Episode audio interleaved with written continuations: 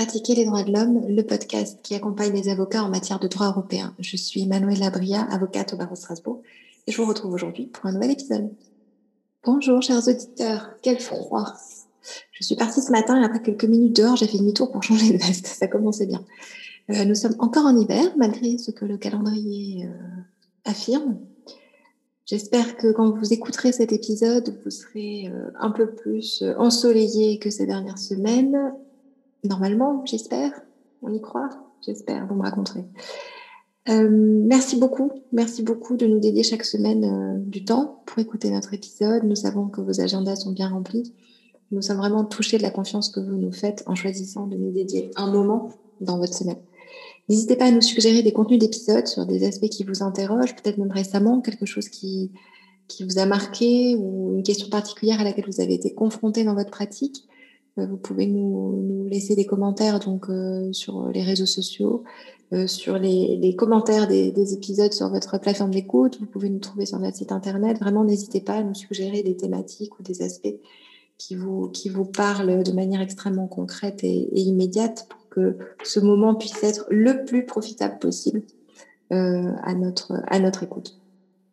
Alors, l'épisode d'aujourd'hui ouvre l'épineuse question de la compétence de la Cour européenne toute requête déposée à la Cour doit être compatible avec la Convention. C'est ce que nous dit le texte. Alors, qu'est-ce que cela signifie? La compétence de la Cour, euh, donc, pour traiter la requête, elle doit être établie au regard de la territorialité, de la temporalité des parties et du grief soulevé. On a quatre aspects à vérifier. La jurisprudence de la Cour, elle est tout à fait riche sur ces aspects. Elle mérite d'être évidemment étudiée avec précision pour orienter correctement la requête déposée. Et je dois dire qu'il y a beaucoup de questions qui se posent, qui s'entremêlent aussi. Et c'est pas toujours évident de, bien, euh, de, bien les, voilà, de bien les démêler, de bien les présenter quand on, quand on, quand on dépose la requête. Alors, je m'intéresse aujourd'hui à deux aspects qui sont liés dans la jurisprudence de la Cour. Je voulais le traiter séparément, mais en fait, dans le raisonnement, c'est en réalité extrêmement difficile et, et je pense, d'un point de vue pratique, euh, c'est un contresens. Donc, euh, c'est la jurisprudence de la Cour qui lie deux aspects la territorialité et l'imputabilité à travers l'article 1er de la Convention. Pourquoi est-ce qu'ils sont liés, ces deux aspects? En fait, c'est que l'imputabilité peut constituer une exception à la compétence territoriale. Je vais vous expliquer tout ça. Commençons par le début. Pour être recevable, une requête doit en principe alléguer des violations ayant lieu sous la juridiction d'un État membre. Le terme de juridiction a avant tout une interprétation territoriale. Donc, si euh, la, violation n'a pas eu lieu sur le territoire euh, d'un État parti à la Convention, la requête sera rejetée comme incompatible, rationnée, loki. Cette exigence, elle est logique dans la mesure où la Convention est avant tout un texte régional, donc on ne parle que du territoire européen. Elle n'a pas vocation à s'appliquer dans n'importe quel pays. Elle vise les États du continent européen ayant ratifié le texte. Ça, c'est la deuxième condition qui est tout aussi logique puisque c'est l'expression même de la souveraineté euh, des États.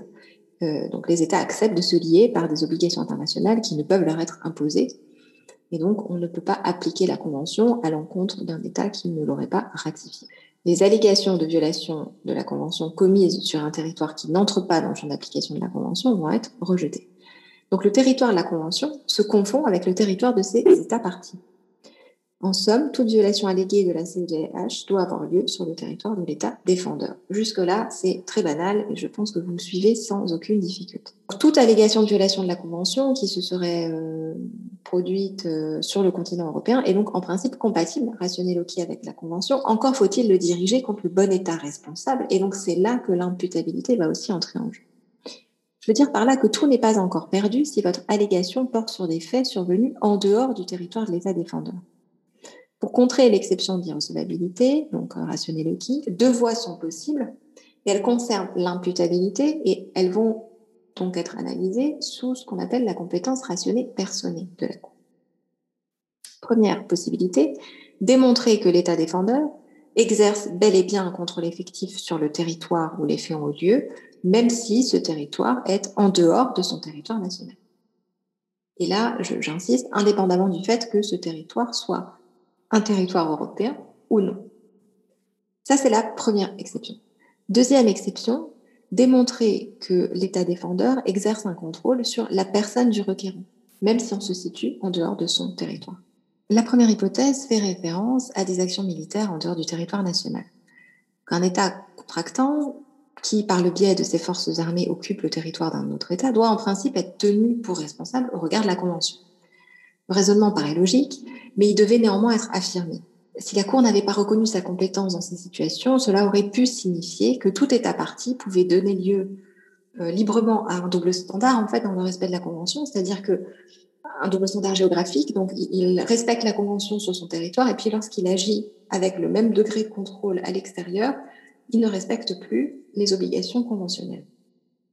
Donc la Cour a eu à juger, par exemple, des faits commis par le Royaume-Uni en Afghanistan, euh, ou encore en Irak, avec ce titre euh, assez clair euh, de, journaux britanniques avec une headline intéressante disant simplement que la CEDH s'applique à Basra de manière très claire.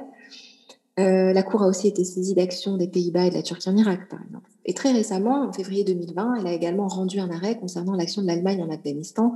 Je, mettrai le lien en note de l'épisode, puisque cet arrêt, encore une fois récent, résume assez bien le raisonnement de la Cour sur, sur tous ces aspects-là. Donc ces éléments concernent, comme vous le voyez, des actions qui ont lieu en dehors du territoire euh, géographique de la Convention. Mais la Cour a aussi à s'interroger sur le changement de contrôle effectif entre deux États partis à la Convention. Donc le territoire est de toute façon couvert par la Convention, mais il s'agit de savoir quel est l'État responsable. Qui doit être l'État défendeur? Cela se pose beaucoup comme question dans le cadre de l'existence de zones séparatistes alors, on a la question de Chypre du Nord qui a alimenté énormément la jurisprudence euh, en la matière, donc entre la Grèce et la Turquie. Il y a aussi des éléments qui concernent euh, la Transnistrie entre la Moldova et la, Russie, le Haut-Karabakh entre euh, l'Arménie et l'Azerbaïdjan. Donc, tous ces pays sont tous membres de la Convention, mais il s'agit de savoir qui est vraiment l'État responsable. Euh, donc ça, c'est la première possibilité, démontrer que l'État défendeur exerce bel et bien un contrôle effectif sur ce territoire. Donc ça, c'est important de l'analyser parce que si vous faites une requête, surtout au sein de la Convention, j'entends, enfin du territoire, si vous faites une requête euh, sur telle région séparatiste, vous la dirigez contre l'État qui est formellement l'État, mais qui n'a plus le contrôle du territoire, vous allez manquer tout un pas, euh, tout un pan de la de la responsabilité et donc les griefs que vous allez pouvoir invoquer vont être en fait limités puisque on ne peut pas attendre de, l'État la même chose lorsqu'il a le contrôle de son territoire et lorsqu'il ne l'a pas. Euh, donc ça, c'était la première hypothèse. Deuxième hypothèse, pour euh, contourner l'aspect euh, rationnel qui, c'est de démontrer que l'État exerce un contrôle sur la personne du requérant. Alors, cette exception, elle est évidemment d'interprétation stricte, donc il ne suffit pas de faire état d'un simple effet ou d'un simple impact d'une décision euh, de l'État défendeur sur le requérant situé, lui, en dehors du territoire. Il faut aller plus loin. Donc, quelles sont les situations concernées? Je vais essayer de vous faire une petite liste.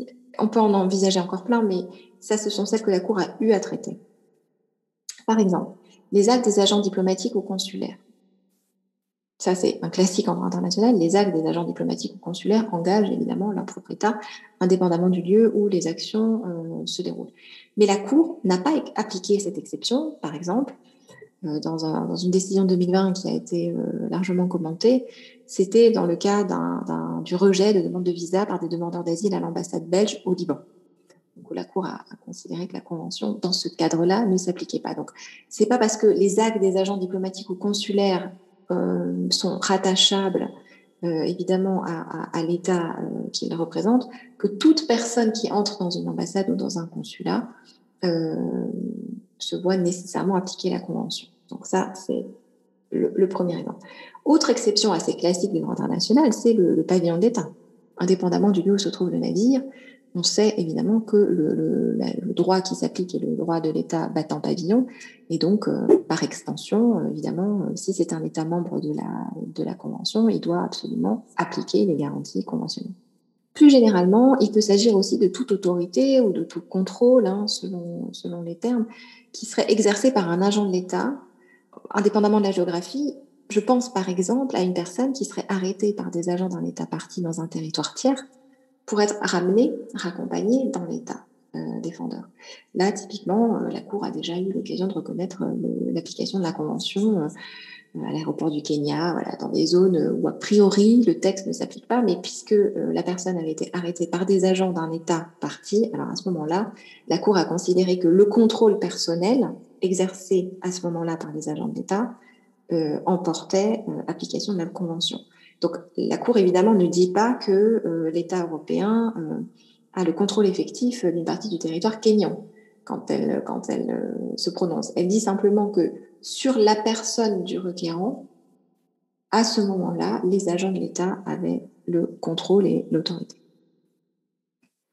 Vous voyez donc bien que pour ne pas essuyer de rejet de la requête euh, rationnée Loki, il faut arriver à démontrer que les faits peuvent malgré tout être imputés à l'État défendeur. Donc là, c'est sous le versant rationné personnel. Territorialité et imputabilité sont donc liées et demandent dans ce cas à être traités ensemble dans un raisonnement unique. Donc le raisonnement est le suivant, je vous le résume. Soit vous êtes bien sur le territoire de l'État défendeur, donc euh, une allégation de violations qui ont lieu en France, pas de problème à ce moment-là. Hein pas de difficulté en termes rationnés loci ni rationnés personnés. Euh, soit vous êtes en dehors du territoire de l'État défendeur, euh, et vous devez alors raisonner en termes d'imputabilité. Soit en démontrant le contrôle effectif du territoire, soit en démontrant le contrôle effectif, ou en tout cas l'autorité effective sur la personne du requérant au moment des faits. N'oubliez pas que vous pouvez diriger une requête contre plusieurs États partis. Donc, si par exemple vous faites face à une personne arrêtée par des agents d'un État parti A sur le territoire de l'État parti B, pour reprendre mon exemple précédent, vous pouvez tout à fait diriger la requête contre les deux États A et B pour développer des griefs, spécifiques contre chacun. Gardez-vous aussi évidemment euh, cet élément.